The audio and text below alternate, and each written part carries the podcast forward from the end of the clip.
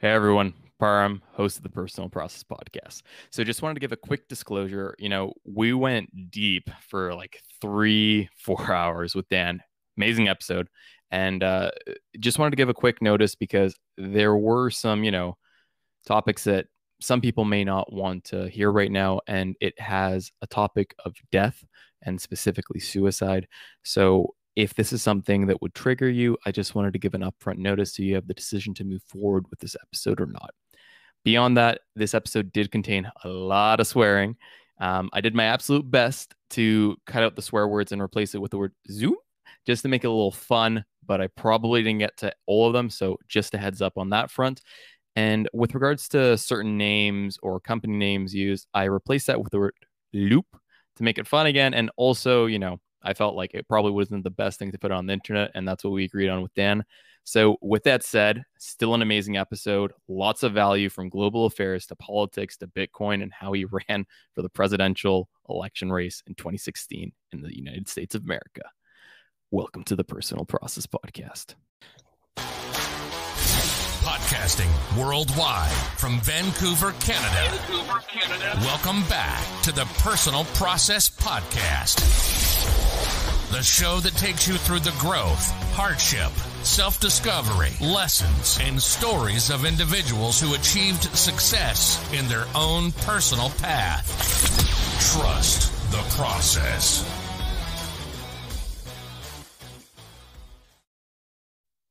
Welcome back to another episode of the Personal Process Podcast. Today's episode, we have Dan Marshall, Bitcoin advocate and believe it or not, he was actually running in 2016 for the president. That is really, really cool. And, you know, I'm really looking forward to this conversation because I've always been interested in Bitcoin. I learned a little bit about it, you know, crypto mining and all that kind of jazz, but I'm definitely a rookie when it comes to that. And I'm glad to have an expert like Dan here. So, with that said, Dan, how are you doing? And is there any other points that I missed that you'd like to touch up on before we get into it? Oh man, no, I'm I'm great. First of all, thank you, Parm, for for having me on the show, and uh, I'm glad I saw your post on the Bitcoin subreddit. I guess you know I I'm a lot of different things. Um, first of all, I want I want to just clarify. I don't consider myself a Bitcoin expert. I've been in the space for about seven years. Um, I'm a huge tech nerd, right? Like I'm a technical consultant. I've been a nerd my entire life. I I had never done anything with investing or really finances or anything beyond like a just a 401k um, until I got into Bitcoin seven years ago. So like, not I, I don't know. I try really hard to set the expectation that like I'm not an expert, but I've definitely followed the space for a while. And I, and I know a bit about, you know, I, I come from like a cybersecurity background. So like I, mm. I have mm. a keen interest in, um, you know, OPSEC. So like making sure that your uh, hardware wallet and your Bitcoin uh, setup is, is secure. Um, and then I also, I, I uh, my last job before my current position, I worked for a cybersecurity company that dealt with um, email phishing. So I'm also really wow. um, interested in following scams in the space because I, I, find them personally fascinating. I've always been interested in um, information security and hacking, and fr- from like a from like a blue team perspective, you know, yeah, from a, yeah. how, how do we stop this, not a how do I do this necessarily. And so, you know, eh, it's weird to kind of see those worlds collide too, right? Because with Bitcoin, you've got this like new technology that a lot of people yep. don't understand. Even like, I mean, I don't even fully understand it. I'm a huge nerd, you know? And then you've also got it's like really unregulated right now, right? So it's like a bad combination because it's like something that a lot of people don't understand and something that there aren't a lot of rules around. It draws a lot mm. of scammers. And so because of that, I keep my eye out for scams in the space so that I can maybe help people not uh, lose their money. But then beyond all that, I mean, so I, like you mentioned, I'm a Bitcoin nerd. I'm a technical consultant at my day job. Um, I'm right. also a musician. Uh, I, have been a musician for most of my life, mainly a singer, but I do play um, guitar and a little bit of piano. Um, and then I'm also an author. I wrote uh, a novel um, about seven years ago, a uh, science, science fiction uh, uh, cyberpunk dystopia novel. It's called The White Cap. Um, yeah. And then I also yeah. wrote a uh, yeah, I, I, also I wrote a second book. It's it's sort of a strange project. It's like I, I call it like my my I put nonfiction in quotes. It's uh I, you know not to I hope I don't offend anybody by saying that, but um, I made a uh, an updated version of the Jefferson Bible, which I don't know if you're wow. familiar with the Jefferson Bible or not. Not too uh, much. do you mind? Do you mind letting us know a little bit what that's about? Sure. Yeah. A lot. A lot of people don't know about this. I, I learned about it after school. Like I never learned about it in school. It's one of those things that I learned about like extracurricularly. Um, yeah. So Thomas Jefferson, you know, was a deist, right? Like, so I, I don't know if a lot of people know what deism is because it's not like super popular now. But I guess you could. And and you know, I'm not an expert. I'm not a, a theologian or anything. But it's my understanding that deism is basically sort of like like God is the, the universe and like nature. It's sort of like naturalism, mm. right? Like Walt Whitman, that kind of stuff. Um, okay. Eh, similar schools of thought, anyway. Anyway, so so Jefferson took the four Gospels, right? Matthew, Mark, Luke, and John, and he removed what he called, uh, I believe he called it like the the Drek and the Dross.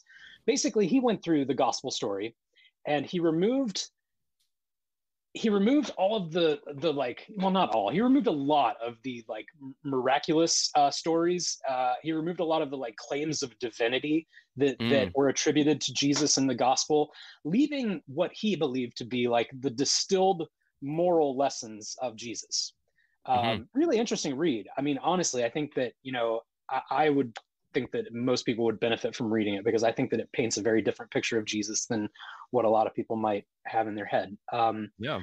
However, he used the King James version of the Bible to do this. He actually did it in like four different languages. He used the King James version for the English. I think he did like the Latin Vulgate. He did like a French copy and then some other language. So I mean, you know, Thomas Jefferson was yeah. a very smart man. He spoke several languages. So what he did was, I mean, he literally cut and paste. Like he took a razor blade, right? That was like old school copy and paste. Yeah. Um, cut, cut and paste, and uh, he cut out the parts of the Bible that he did not like and he re like redid the four gospels and um, yeah. Now the jefferson bible title is something that that other people have given that work. I believe he titled it something like um, the life and morals of jesus of nazareth or something like that. Mm. um, he he did not want it published during his lifetime. I think he knew you know that it was i mean even i mean at the time i mean even now it's controversial to to like edit the bible right? But especially mm-hmm. in in in that time frame i'm pretty sure there are some people that would have like burned him at the stake for that and so it was uh it was published uh posthumously uh, yep. But it's a very interesting read, and and so uh, anyway, I, I think I have it priced right now at like ninety nine cents on Amazon. If, if any of your readers are list, uh, interested in that, I'll double yeah. check it, and if it if it's I think the normal price point is like three bucks. I I did it as a as a as more of a personal project. It's not really like right. I have a day job, you know. Like I'm not yeah, yeah I'm not an author to like pay my bills. I'm an author because I had things that I wanted to say. Yeah, yeah. and so um, for sure. Dan, I should have asked you what aren't you interested in? What don't you do? I mean, you know, I'm not a big sports guy, so it, hey. it, it's weird because I uh, I grew up in Columbus, Ohio, which yep. is a big uh, you know big Ohio State Buckeyes like college football. Yep. I, I, now live about an hour north of Seattle, which, by the way, I, I, heard in your intro that you're in Vancouver, so that's that's cool. I'm uh, I'm like ten minutes south of the border. So once everything yep. opens back up, man, we should get together for like some some hot pot or something up in Vancouver. Oh, 100 percent. Get some Phil or something going. Love it. Exactly. So, yeah. So you know, Dan, you know you you've done a lot. Author, you know, cybersecurity, and we talked, you know, off air about how Bitcoin became a story and how that kind of, you know, I don't want to say changed your life because that might be a little bit too dramatic, but it played a big role. So how about we get into that, you know, and I want to take it all the way back because that's kind of how we do it over here. Sure. You know, tell, tell me about childhood. Tell me about, you know, the start, wherever you want to start with that. Man, yeah. I mean, so, you know, I was born in Columbus, Ohio, uh, yep. born in 19, 1980. And so I, I like to phrase it. I mean, I personally think that, you know, hundreds of years from now, um, that this will be called the information age and mm-hmm. and I so I, I like to phrase it that I was born at sort of the burgeoning i won't say the very beginning right because i think you could trace the information age back a few decades before the 80s but sure. i think that i think that within my lifetime like when i was born there were almost no computers anywhere yep. and now there are computers everywhere, everywhere. In, in everything everything yep. has a processor almost my Zoom. toaster has a sorry I, I, swear sometimes i will try not to um, that's okay my, my toaster has a has a microprocessor in it you know yeah, like yeah. it's it's uh and so I feel really fortunate to have been born at a time when I was born, and not only to have been born at that time, but to have had the opportunities that that I've had in my lifetime. Like, uh, f- for instance, just one example. Um, my dad bought a, an IBM PC AT in 1984. It was right. a beast of a machine. Like I was a four year old kid, I couldn't even pick it up. It was so heavy. Um, and and I remember he paid like four thousand dollars for it, yep. which you know 1984 money. I don't even know what that is nowadays. You know, with inflation, it's probably like eight to ten grand or something like that. Maybe you know, um, maybe yeah, maybe more. But what was really cool about it is that even though he bought this like super expensive thing, he recognized like the potential for that to be like a, a learning thing for me and he let me use it like un unguarded you know like he wasn't sitting right. over my shoulder. I mean i remember playing like math blaster. I remember messing around with like dos like learning dos commands you know just just through trial and error man you know and uh wow. and so that was like my introduction to technology. I had really early access compared to my peer group right? Most of my friends that are my same my same age anyway most of my friends did not have a computer until the 90s in their home yeah. Some of them didn't even have access to it in school in, until the 90s, right? Because I grew up when I was a little kid. I lived in Southern Ohio, which is like like when we got that computer. I lived mm-hmm. in an area uh, called Logan, Ohio, which if you want to look it Logan. up, I mean, it's a very like economically depressed area. There used to right. be a lot of industry there, and like a lot of places in America, that industry has gone away over the decades, and there are a right. lot of closed down factories. It's a, you know, I remember I remember taking the bus to school and there was a we lived out in the country and so yeah. it was about an hour hour bus ride to school and I remember driving by like literal shanties, you know, just like wow. lean-tos, like there was like a rock face I remember that we would drive wow. by and there were just lean-tos against that. I mean there's so like, you know, I I I was not I was not in this, right? Like my dad was retired. He was I won't say well off, but like we you know, I never went hungry, you know. Um, but I grew up around the kind of poverty that people don't think really exists in America. Um, and it does. And and I and I do think, you know, at the time I don't think I really I mean, for you know, like, well, I moved to Logan when I was like six, seven years old. So, like, yep. you, you, know, you're just like a kid. You don't really think about that kind of stuff. It's not as present, maybe. Um, yeah. But I, but I think that you know, now that now that I'm an adult and I think back on that stuff, I mean, I do think that that definitely had a, a real impact on me. Yeah. Um, anyway, I, I, lived there until I was about nine years old. Uh, and then at that point, uh, about, about a month before my 10th birthday, my dad actually committed suicide. Um, he shot I'm himself in the head. Uh, no, thank you. I, I, appreciate that. It's, you know, it was definitely a, uh, he, uh, he shot himself in the head and then I came home from school and wow. found him. So like it, it up my childhood, man. Like I, I would say that probably it took me, I, I mean, I'm sure that on some level, I'm probably still not over it, like fully over it. I don't know that you really ever, you know, get over something like that. Like, um, yeah. but I will say that it messed up my childhood for a while. Like I was a, I was a really angry kid. Um, and, and I, right. I mean, not even just angry. I mean, like honestly, just hurt. Like I was a really just hurting kid. And yeah. uh, I had to, I had to move at that point. Like I was, um, my parents divorced when I was really young. And so right. my dad had pretty much full-time custody of me. I, prior to the age of nine, from about the age of like two to nine, I only saw my mom uh, about every other weekend. Right. And so I went from seeing her twice a month to living with her full time. I was also just like a traumatized kid. So like it was a rough time, I think, for both of us. You know, like we we struggled for a few years of like finding a cadence. Um, and yeah. you know, it was it was weird too because I moved like my dad lived in Logan, Ohio.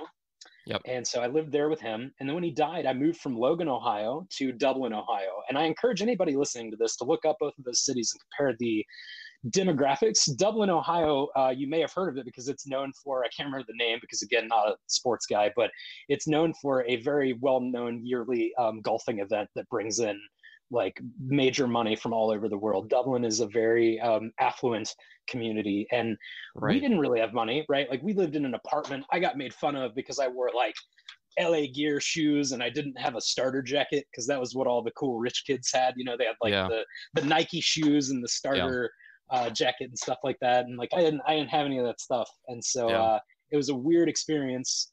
Um, anyway, I mean, I, I moved around a lot as a kid. Like we lived in Dublin for a couple of years, and then my stepdad, uh, his mom passed away and left him a house.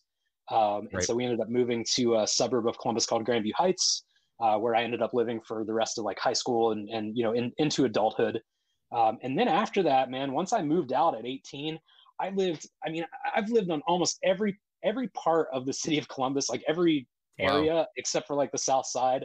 So I know Columbus, Ohio very well. Um, in 2008, uh, I moved uh, briefly. I, I, was dating a gal that uh, ended up going to Carnegie Mellon for grad school, and I, I moved to Pittsburgh with her. Um, yep.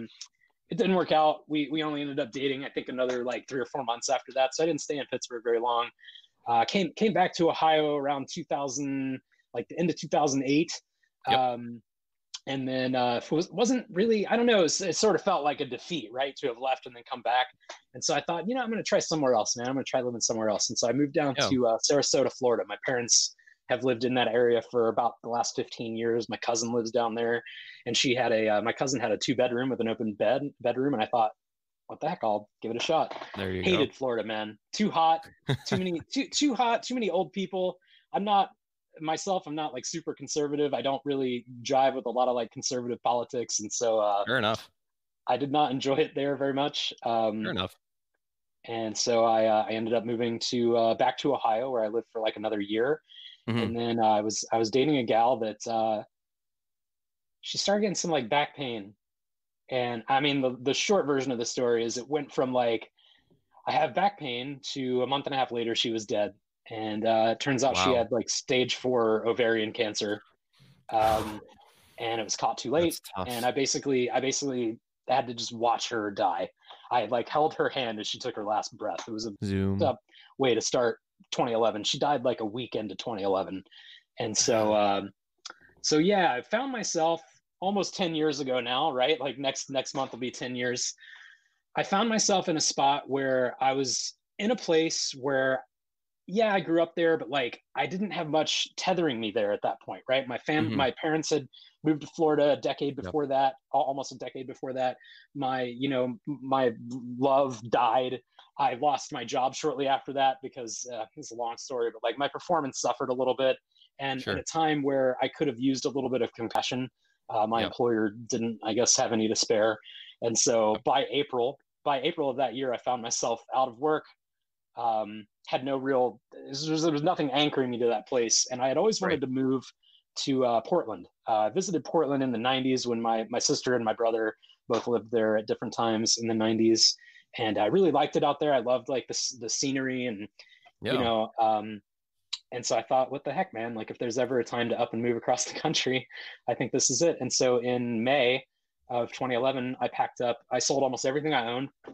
I packed wow. up my car with uh, I had my I had my dog, my cat, yep. uh, a guitar amp, um, yep. and uh, two guitars and a banjo and a bag of clothes. And I drove. I was on the road 28 days. Um, I took my time coming out here. I took like a kind of a circuitous path through the Southwest yep. and then hit LA and, and came up the coast and uh, st- you know stopped and stayed with mostly like family and friends along the way. Um, I feel really fortunate. I mean, it's sort of a weird choice of words, I guess. Like the the the lead up to that was awful, right? Like, right. But honestly, the last half of 2011 was probably one of the better years of my life. I was still in a lot of pain. Um, I was still processing that loss, but like, man, what a what a what an opportunity! Like, I got to see, you know, uh, I got to go through like Arizona. I had never been to the Southwest before. I got to see parts of this country that I had just never seen. And and you know, we yeah. call them flyover states, but like honestly, there's a lot of beauty in this country and a lot there of good is. people. And so, uh, yeah. Anyway, landed on the West Coast in 2011. Uh, a few years later, I ended up meeting my my now wife, um, and she uh, she had grown up in the thanks. Yeah, she had, well, so so we started dating, and you know we had been dating like a year or so. We were when she moved in with me, we were renting a place in Portland, and we wanted to buy a house, but I feel weird saying this to you because I know you live in Vancouver, but you know I grew up in Ohio, man. So like when I see yep. when I see a house that's like more than two hundred thousand American, I'm thinking like that's a mansion, right? Like yeah. 200 grand. I mean, like that's, that's almost a quarter of a million dollars, you know. Turns out though, the 200 grand here isn't, it does not go very it's far, um, especially in Portland. And so she said, well, I'd like to move closer to where I grew up. She grew up in Bellingham and I had right. never even heard of it when we started dating. And so we came up here and visited and I said, oh, this is great. I love it.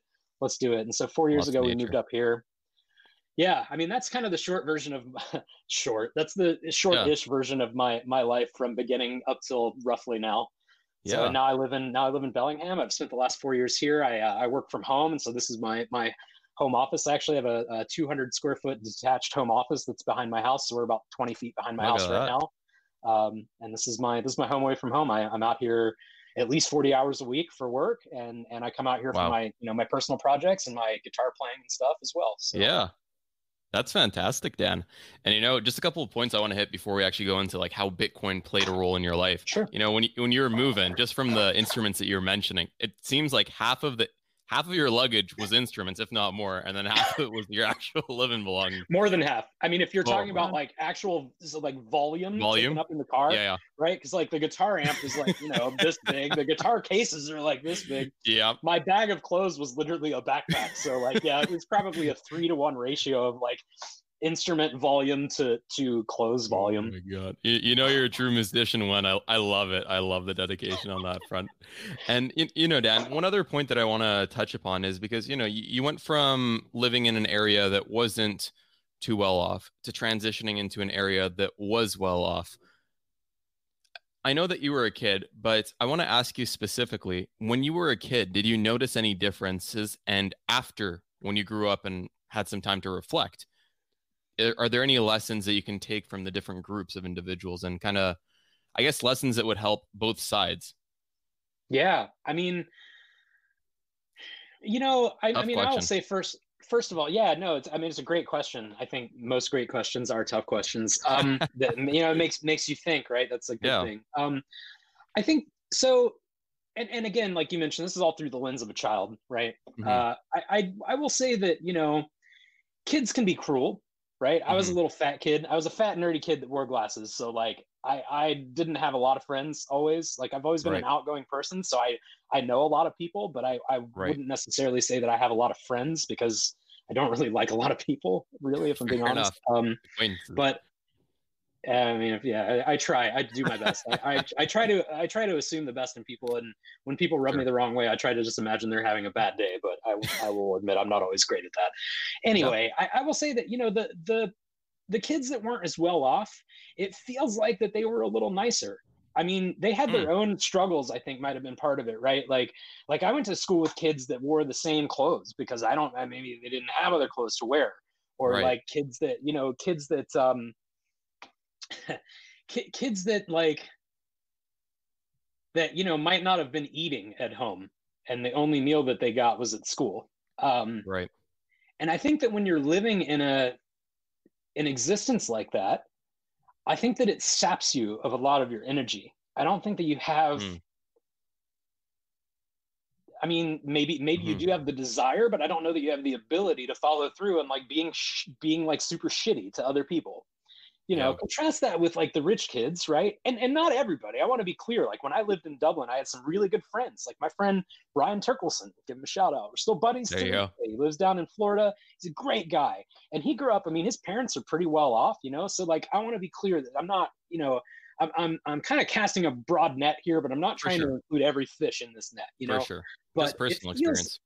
it feels like that the the more affluent kids that like you know when you have everything handed to you man like you just don't appreciate stuff. And and it makes you i think i think in some people it makes you cruel because like mm. you and i see it a lot in in sort of affluent people now as an adult right? This concept of like well i have this or i was able to do this so why can't you? And it's sort of right. this like one size fits all approach that it's just yeah. it's just not realistic man. It's just not how the world works. Like the world is is very in, in my experience i found in my little over 40 years of, of life on this planet that very little on this earth is straight black and white like almost everything is some shade of gray and and that's you know I guess mm-hmm. if we're mm-hmm. speaking just generally, it feels like that the poor kids, while they could definitely be mean, I mean, I'm not going to say that I never got made fun of by a poor kid, sure. right? um, they had their own Zoom that they were struggling with. I think more, mm-hmm. and that took more precedence than like how can I cut other people down. Sure. The rich kids though, and that's not to say that it's not a struggle to be rich because I mean like there, you know, everybody has like their own different things. But I, I, will say that like from, from about the age of 10, from about the age of 10 to 18, I was surrounded by people that like I would say half of the kids that I went to high school with probably got a car just given to them on their 16th birthday. You know, yeah. I had to mow lawns and like save up money. Yeah. And I worked at AMC theaters in the concession stand to like save up right. money. I spent two grand on my first car. It was all my money. What do you, know? got? Um, I got a, a, 1980 Toyota Cressida actually, and man, that car was badass. I mean, I bought it in 1996, so it was pretty old when yeah. I bought it. But I bought it from the original owner, who was an yeah. older lady. It only had 70,000 miles on it, and it had Jeez. power everything, man. It had a power sunroof, it had power windows, it had power seats, it had a freaking in dash factory CD player, which I cannot even imagine what that would have cost in 1980. That was probably a five thousand dollar upgrade just Jeez. for the CD player alone. I loved that car. That thing was yeah, yeah. it was primo, light blue, amazing. Um, and and this Beauty. first first Toyota of like five that I've owned in my in my life. So like, and even Toyota now I have a Lexus, that's still yeah, it's still basically a Toyota. So. Um, no, I yeah. love it. So, you know, that's an interesting uh, kind of point that you made. You know, I I kind of wanted to kind of dive deeper on this front. You're mentioning that you know when an individual is kind of going through a lot of hardships, they don't have time to really put others down. And I'm going to ask you a question and kind of get your thoughts on it. Do you think it's the fact that they don't have time, or do you think it's the fact that they've gone through these hardships and experienced different emotions? You know, because you know, if you're rich, you don't really know the feeling of what it's like to be hungry. So when there's maybe a homeless person or something like that, you're kind of you have more empathy.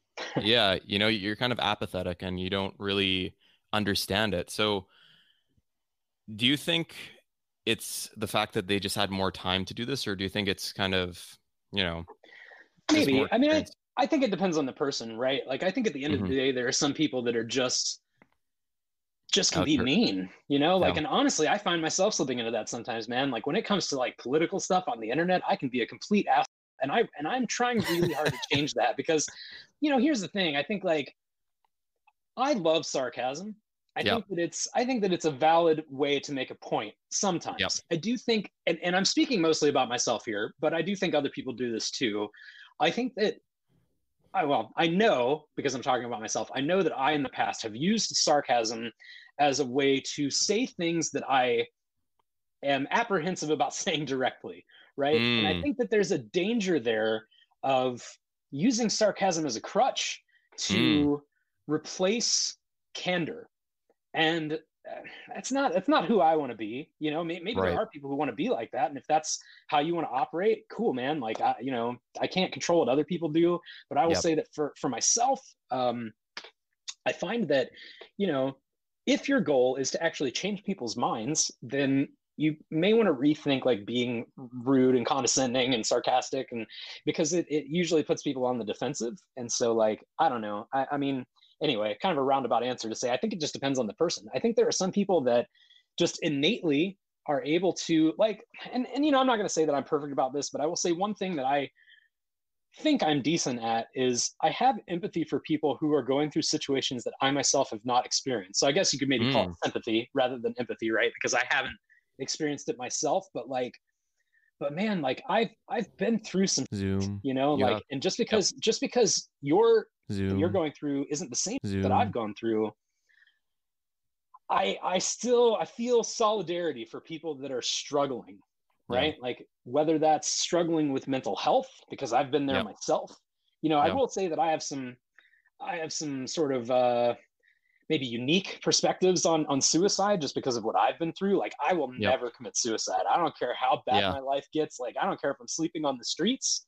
I have I have a keen interest in seeing you know man when i when i when i was a kid i used to love to read sci-fi. I mean i still read sci-fi. Right, i don't right. read as much these days just because i'm so busy but i would i would just chew through books. Like i would read a book a day when i was a kid. Wow. You know, asimov arthur c. Clarke uh, just you know sort of like the the, the classics. Um, yeah. I remember reading these books and thinking like, oh, you know, this stuff sounds so cool, like going to other planets and like robots and all this stuff. And it all sounded so like far fetched you know yep. and now here we are in 2020 and it's like you got elon musk talking Space about going to mars within the next 10 years you've got boston dynamics releasing videos of robots doing Zoom. backflips like we are we are on the cusp of like so many you know so many changes in our society yeah. I want to be here for as much of that as I can be. I want to witness it. I want to be a part of it as much as I can be. You know, even right. if it's just, even if that does just end up meaning that I'm like on the sidelines watching, okay, cool. I mean, even if I'm on the sidelines watching as humanity expands to other planets and and yep. like and starts to build like functioning robots that I believe that the next step, you know, once we have functioning robotics, I think the next step is the merging of biology and machine. Like the, you know, you have like Neuralink, I think is is like an yep. early step towards that. Um, I mean, just the advances that we've seen within prosthetics just within my lifetime. It, it's oh, clear yeah. that we're already, you know, those paths are converging, right? And so Absolutely. even if I'm just sitting on the sidelines watching all that happen, how Zoom cool is that? Um, yeah.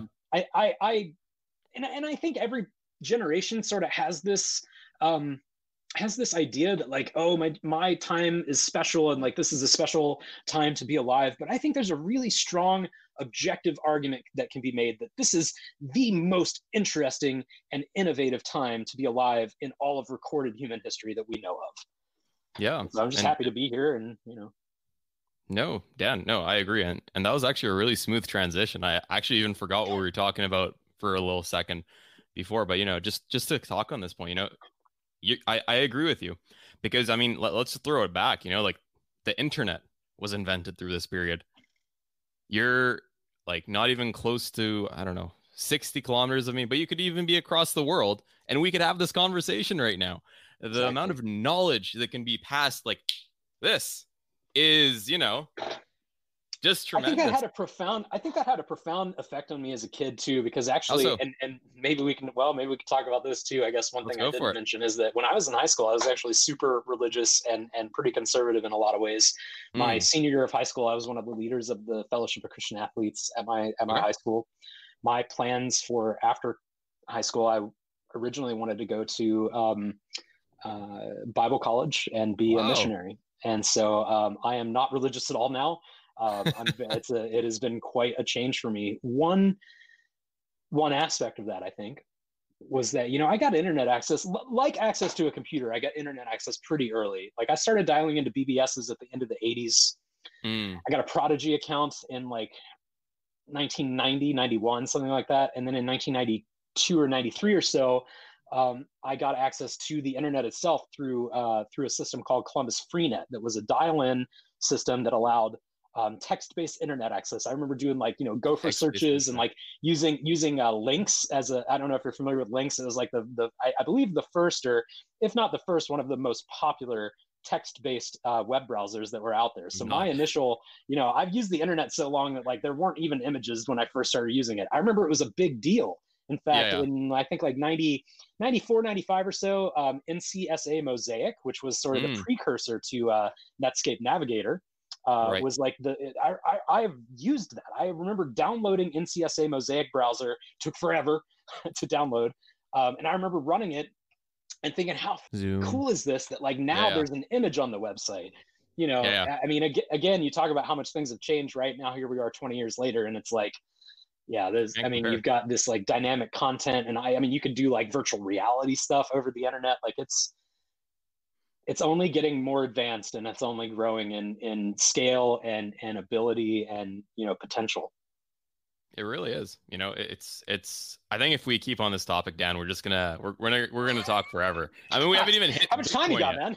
I know right? I know. We haven't well, even hit bitcoin though, yet. talking about bitcoin uh, talking about bitcoin i think you know talking about the internet i think is a good precursor to talking about bitcoin right? Like is they are uh, Two steps ahead of me. One, I love it. One can't really. well, I shouldn't say one can't exist without the other. Let's just say that. I mean, because Bitcoin actually at this point, you could take down the entire internet, and there are still ways to broadcast Bitcoin transactions via satellite. There's a company called Blockstream that has satellites in orbit that can broadcast transactions to the Bitcoin blockchain. Um, and you can also broadcast them over like ham radio stuff yeah, like that. Yeah. I mean, you know, uh, so there's plenty of ways that Bitcoin could continue to exist if the if the entire internet went down. But I do think that at the very beginning, it would have been very hard for Bitcoin to have come into being and and had gained acceptance or any kind of scale without the internet. So I would I would call the internet a precursor technology to to Bitcoin for sure. For sure. So, you know, Dan, let, us talk about your journey with Bitcoin because you're mentioning that, you know, Bitcoin played a pivotal role in your life. And I want you to take me to that first point. When did you hear about it? What did you do? How did it affect you? Sure. So I'm going to go back a little bit before I first heard about Bitcoin because I feel like that the conversation about Bitcoin um, is sort of fits within a broader conversation about personal finance, right? And so sure. I I never got any kind of financial education growing up. My parents um, rented until my stepdad's mom died and then just literally left him a house. So I never. You know, I never really got lessons. And, and I'm not, I'm not blaming my parents for this, right? Like I think this is a pretty standard story for a lot of Americans, yep. probably a lot of people in most first world countries. Um, I don't know about Canada, but like here, here in America, they don't have any kind of classes in school about personal Same. finance, anything like that. And so, you know, I had no foundation for that stuff. And uh, when I turned 18, like a lot of 18 year olds, I started getting inundated with credit card offers, right? I got a Capital One credit card with like a $250 limit, which I immediately maxed out and then stopped paying on. And so right. I had Zoom credit for like pretty much all of my my 20s. I mean, I couldn't even get credit cards. I would have to I, the only credit cards that I could get were um, prepaid. And, well, not prepaid. Right. It's more like you.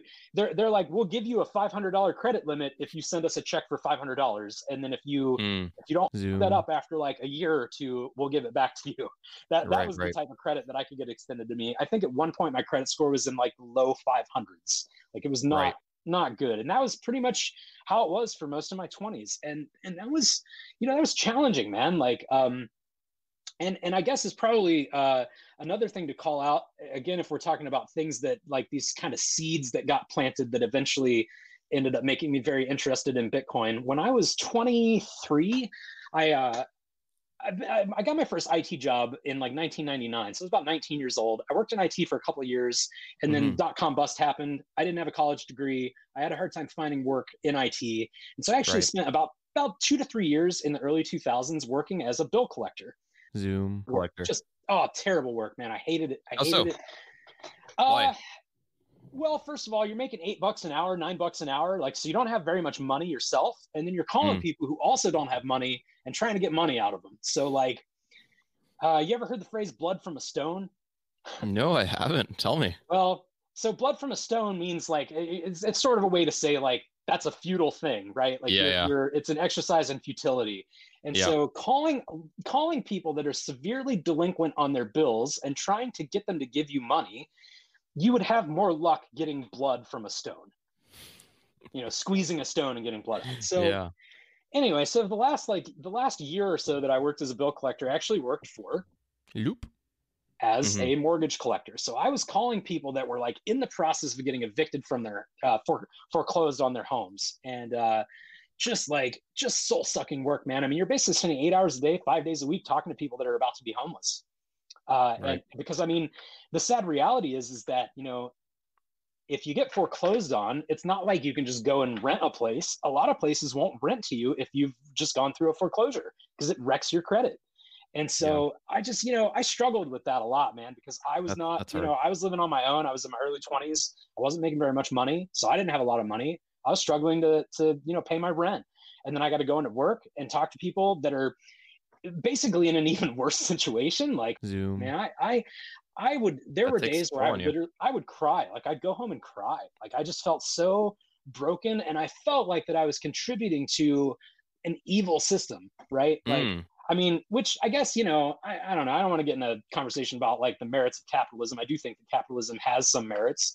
I think that For these sure. are kind of the kinds of situations though where like the real like heartlessness of capitalism is sort of revealed, right? This idea yep. of like um like I was listening to um uh, what Bitcoin did. It's uh, Peter McCormack's uh, podcast. I don't know if you're familiar okay. with that. It's like one of the most popular Bitcoin podcasts. And I like a lot of the stuff that Peter himself talks about, but man, some of his guests are just they're a little out there. Like he had this like super libertarian guy on there that was talking about his like ideal like libertarian anarchic society, you know. And he said he said this thing at one point that he's like he's like, well, yeah, you know, in our country you can either work or starve. Wow. And I was just like, whoa, like man, wow.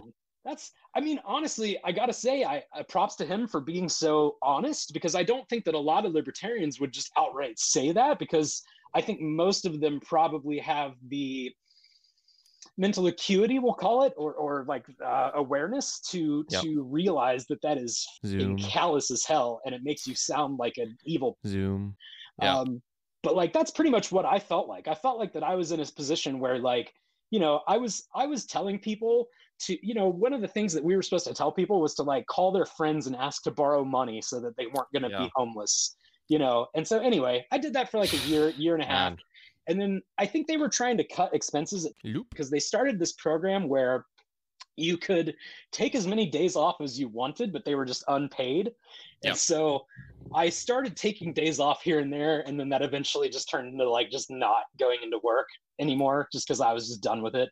Yeah. And uh, anyway, long story short, I left. They uh, they gave me my last check, uh, direct deposit into my bank, which I, I banked with a bank that Loop. was actually in the process of acquiring at the time. Oh, it was yeah. a regional bank called uh, Loop. And so this right. was during the process that they were acquiring. Loop. So they deposited my last paycheck into my Bank One account, and then about 28 days later, they took it all back. Wow. They did not call me. They did not send me a letter.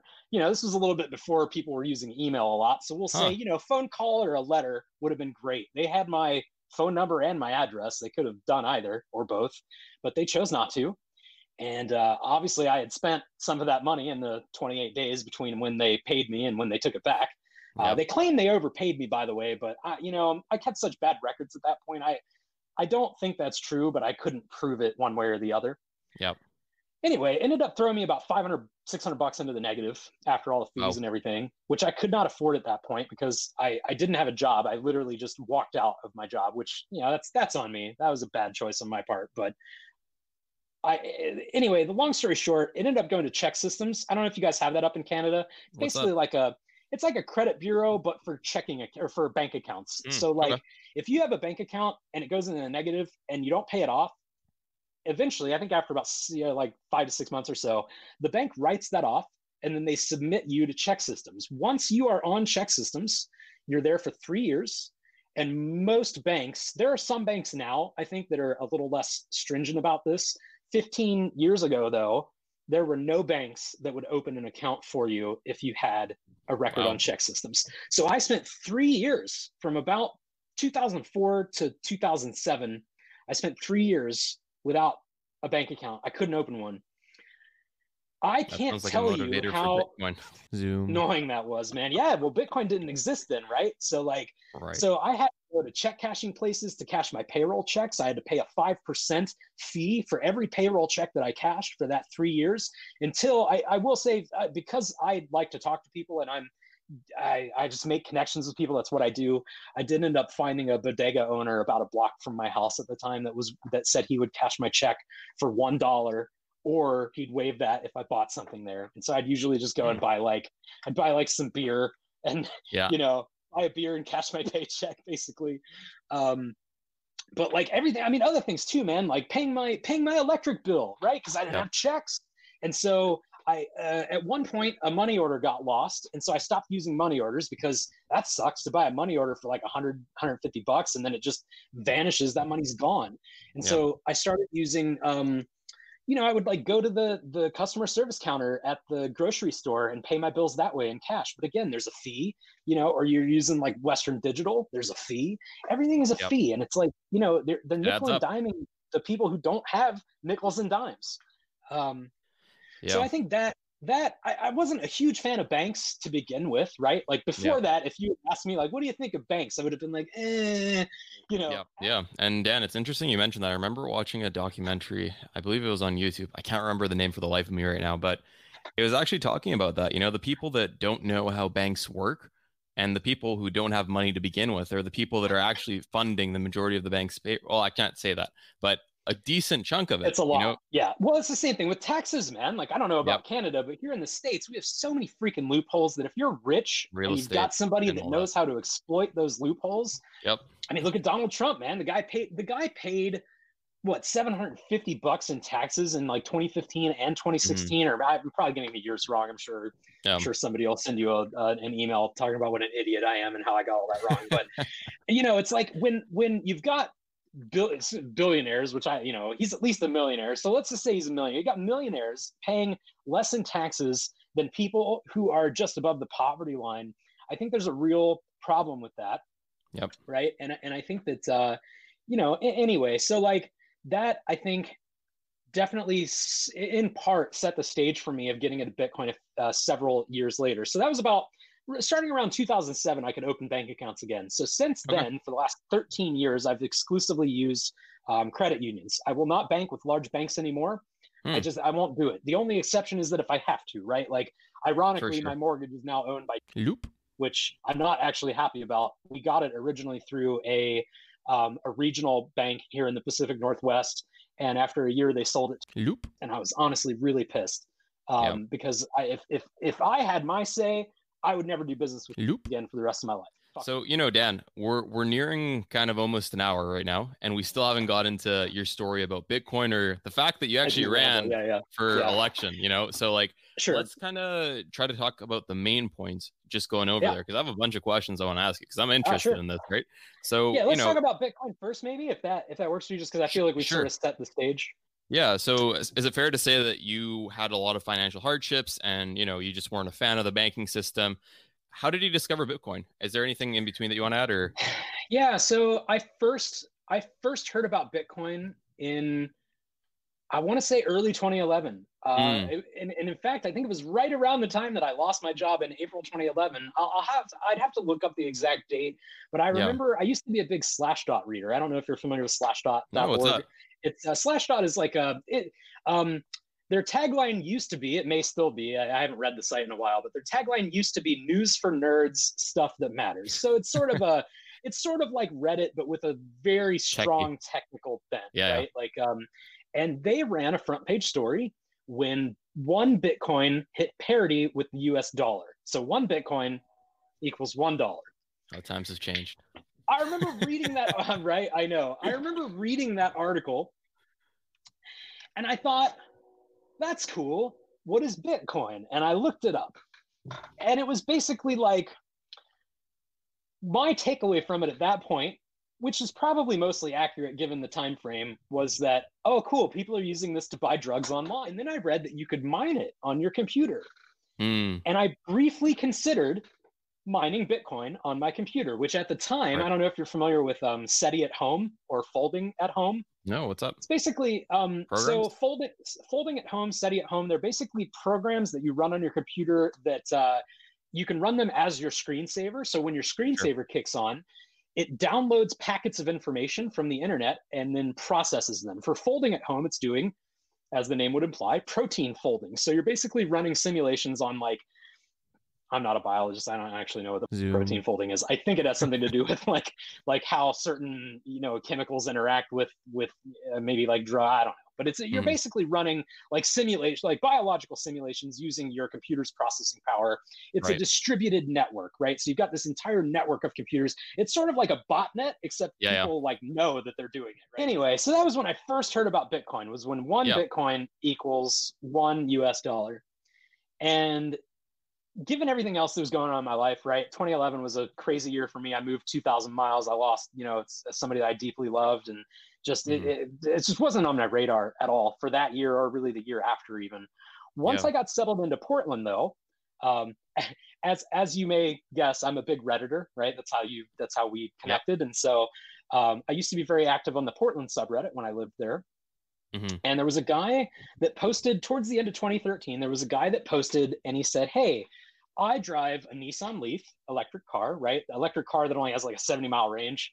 Yeah. Um, and I want to take a road trip to Utah, but I don't want to pull over and charge my car every, you know, hour.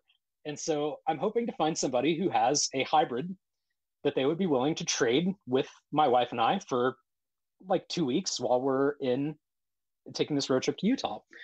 Well, at the time, I, I worked at a job in downtown Portland that had um, free electric vehicle charging in the parking lot. And so I and, and I and go. I was also kind of interested in buying a Leaf. And I thought, Zoom, this is great. I can get first of all free, you know, free gas at yep. my at my company. They can charge my car for me while I'm at work five days a week, and I get to like have an extended test drive of this car that I'm thinking about buying before I bought one. Mm-hmm. And so, um, so I, I responded and said, Hey man, I've, I, oh, and I had a, a, Prius. I drove a Prius at the time. And so I, I commented and I was like, Hey, I'm super interested in checking out your Leaf. And I have a Prius with, you know, low mileage, super reliable car. I'd be more than willing to do this, but I'd like to, you know, I'd like to meet first, right? Like I want to make sure yeah. you're not like a Zoom weirdo or something, you know, or at least no more weird than I am. Don't damage the car. And, yep, exactly. and so we, uh, I, I, worked in downtown Portland at the time, and I worked a couple of blocks away from uh give another shout out here. I worked a couple of blocks away from this awesome pizza place in downtown Portland called Old Town Pizza.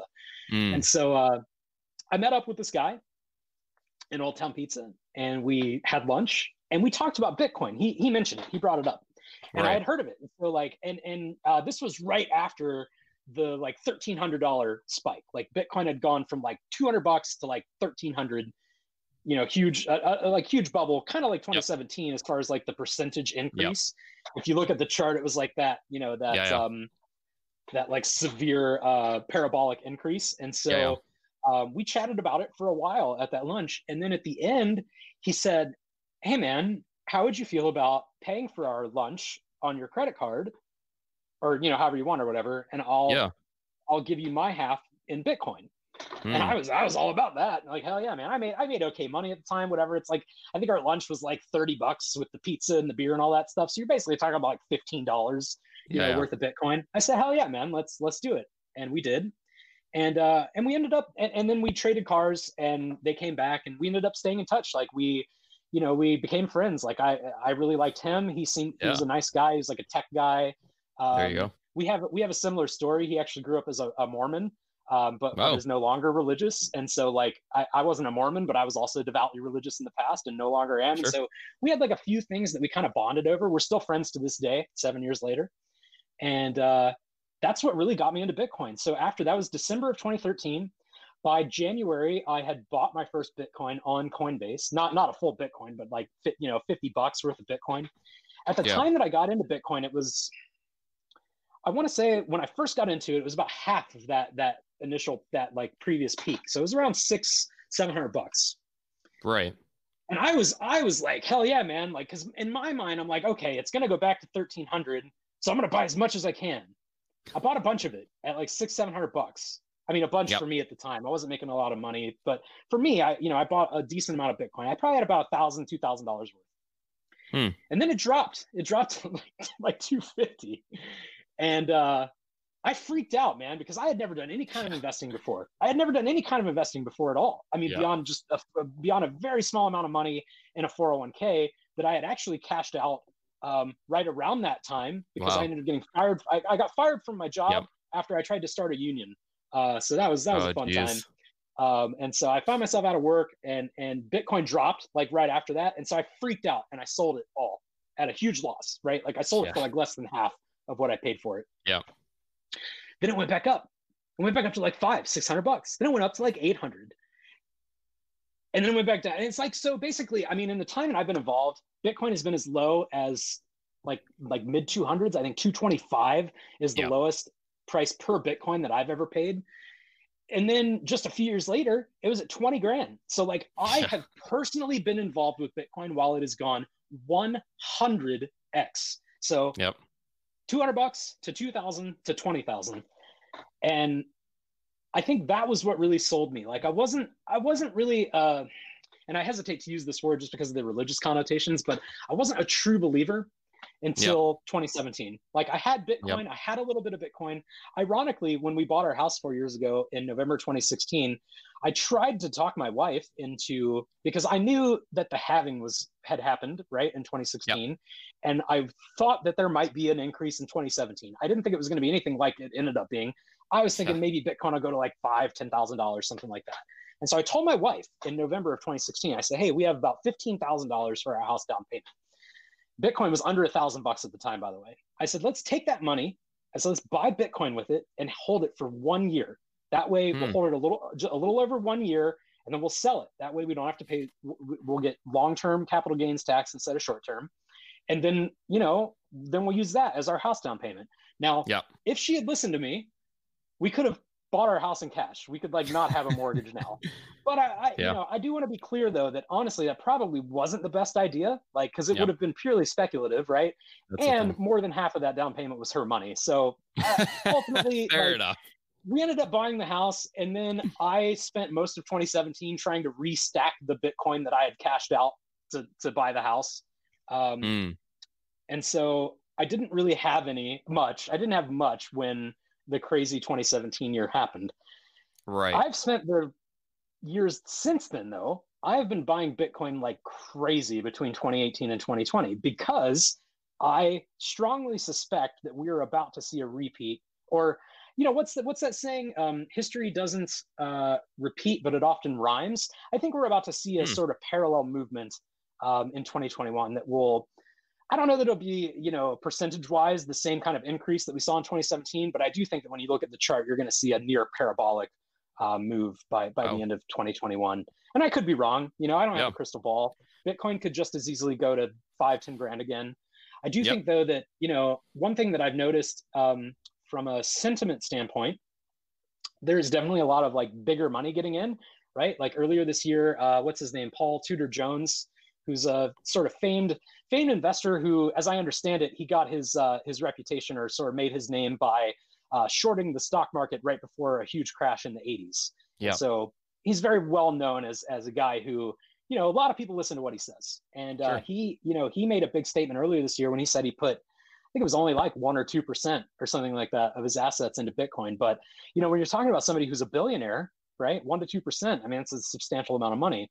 Yep. I think you know we've seen companies start to do similar. Uh, Michael Saylor at MicroStrategy uh, invested, I think, something like ten percent of their um, their fiat reserves into Bitcoin.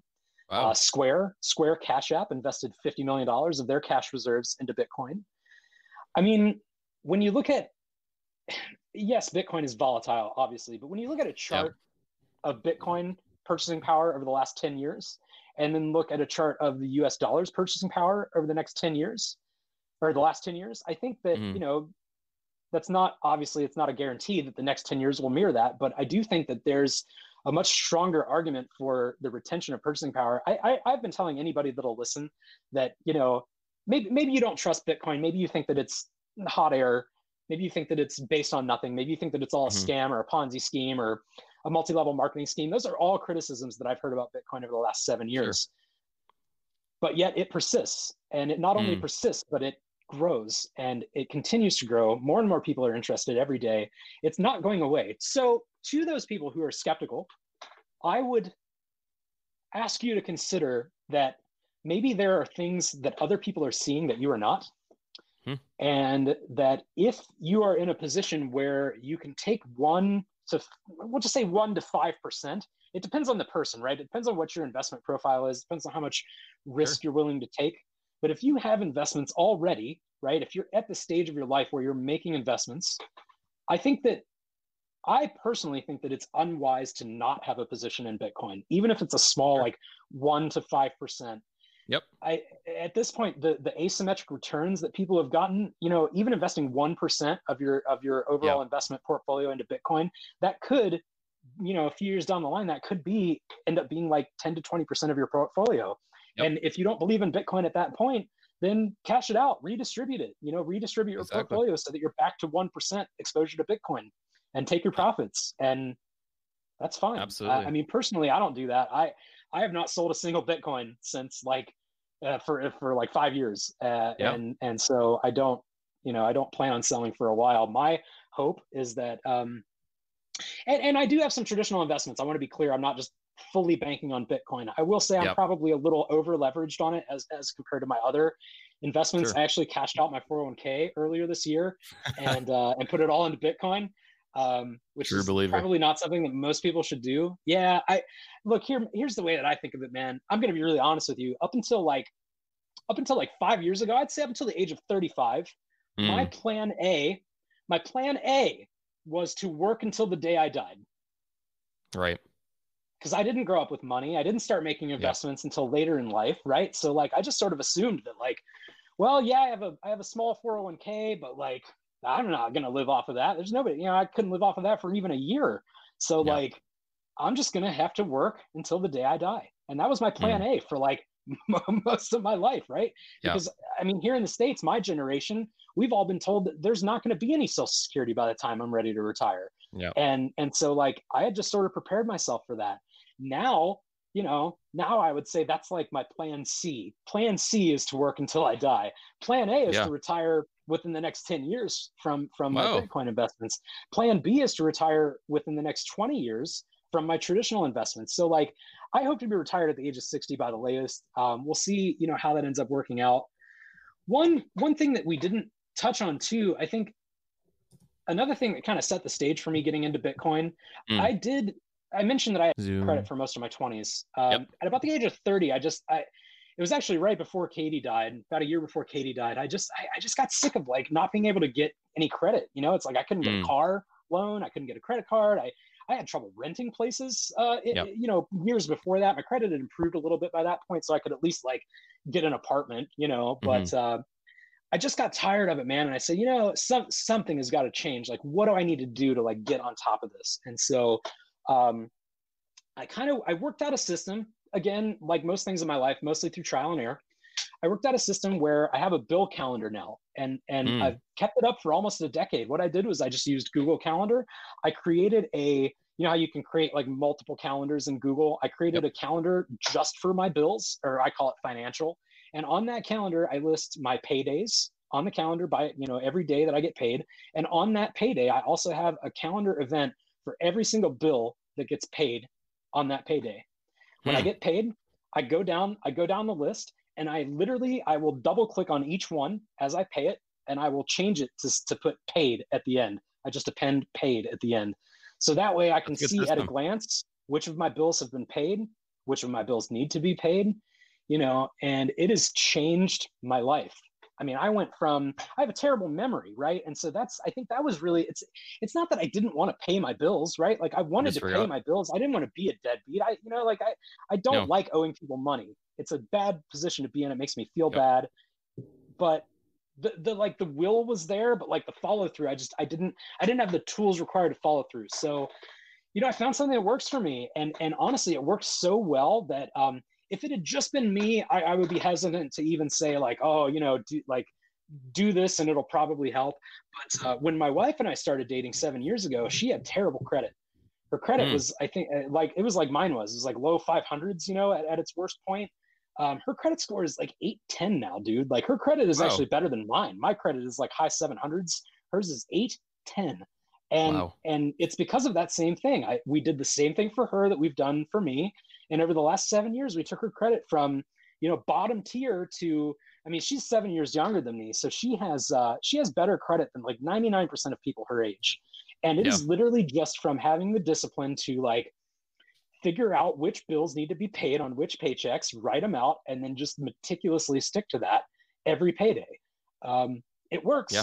It absolutely it works. And and if I had not done that, man, if I had not made those steps, I think before I got into Bitcoin several years later, I don't think I would have been in the position to really do anything with Bitcoin because I wouldn't have had any extra money. You know, I paid so many, I paid so much money in bank fees over the years, man, like overdrafting my accounts and stuff. You know, I just wouldn't have had it available. Yeah. And, you know, there's a, I was watching another documentary and they were mentioning that the reason why they have such odd dates for banking is so people forget right? Because oh, you know, it's there's so many sketchy of... things, man. I mean, yeah. like, I don't think they're allowed to do this by law anymore. For the longest time, they could put through like if you had a bunch of pending transactions, they could put through the most expensive one first. And so, hmm. like, mm. just to, to give you an example of how that works, let's say you had a thousand bucks in your account, right? And let's say you had, let's say you had ten transactions pending. One of them was for eight hundred dollars, and then the other nine were for a hundred right? So if they put those nine those nine charges for $100 through first, then you'd still have 100 bucks left when that $800 charge goes through and you'd only get one overdraft fee. Instead what they do is they put the $800 charge first so that now you've got only $200 available and then they put two of the $200 payments through, right? And now you've got seven $700 payments left. Yeah. And every single one of them gets you a $35, 40 dollar overdraft fee. That is not an accident. Yeah. you know there's some there's some zoom. out there who came up with that system on purpose. And then every single bank did it for like decades. And yeah. so yeah it's uh I, I don't know that you could get in any any i don't know that you could ask for a clearer lesson that these people are not your friends and they're not looking out for for your interests in any way. Yeah. No, it, it it's crazy. Yeah, the banking system's just uh it, it's interesting because you know it's something that everyone has to do, yet we don't get taught in school. And, you know, I think in North America, I don't know if you'd agree with me, but talking about money is just kind of frowned upon a little bit as well, you know, like how much you make, how to make more yep. money, and even like if the money are good or bad. And it it's a shame because you know it's such a big part of our life. And since it's frowned upon to have these conversations, you know, for example, you're mentioning the union job, right? Like you stood up and you're like, yeah, we need we need better rights and fired. And then, you know, I don't know the exact story behind it, but it could be labeled as, oh, that's just, you know, that's just political or something like that. Well, and, we waited months actually. So we tried to we we had the union yeah. vote in like November of 2013. And then uh, they fired me in May of 2013, and they they fired me on May 1st, which is May Day. That is an international workers' holiday, by the way. Mm. And again, I don't think that that was an accident. And I've had people ask, well, how do you know that they knew it was May Day? Well, that's an easy one because our offices were in downtown Portland, where every single year on May Day, there is a massive May Day protest to the point where the Portland Business Alliance sends out uh, reminders and warnings to businesses letting them know that there will be massive throngs of people there for May Day protests. So they definitely knew. And it was also a Thursday. So it's not like it just happened to coincide with like the end of the like Friday or anything like that. Yeah. Fired me on May Day six months after we tried to unionize um, to send a message, you know, message no. received.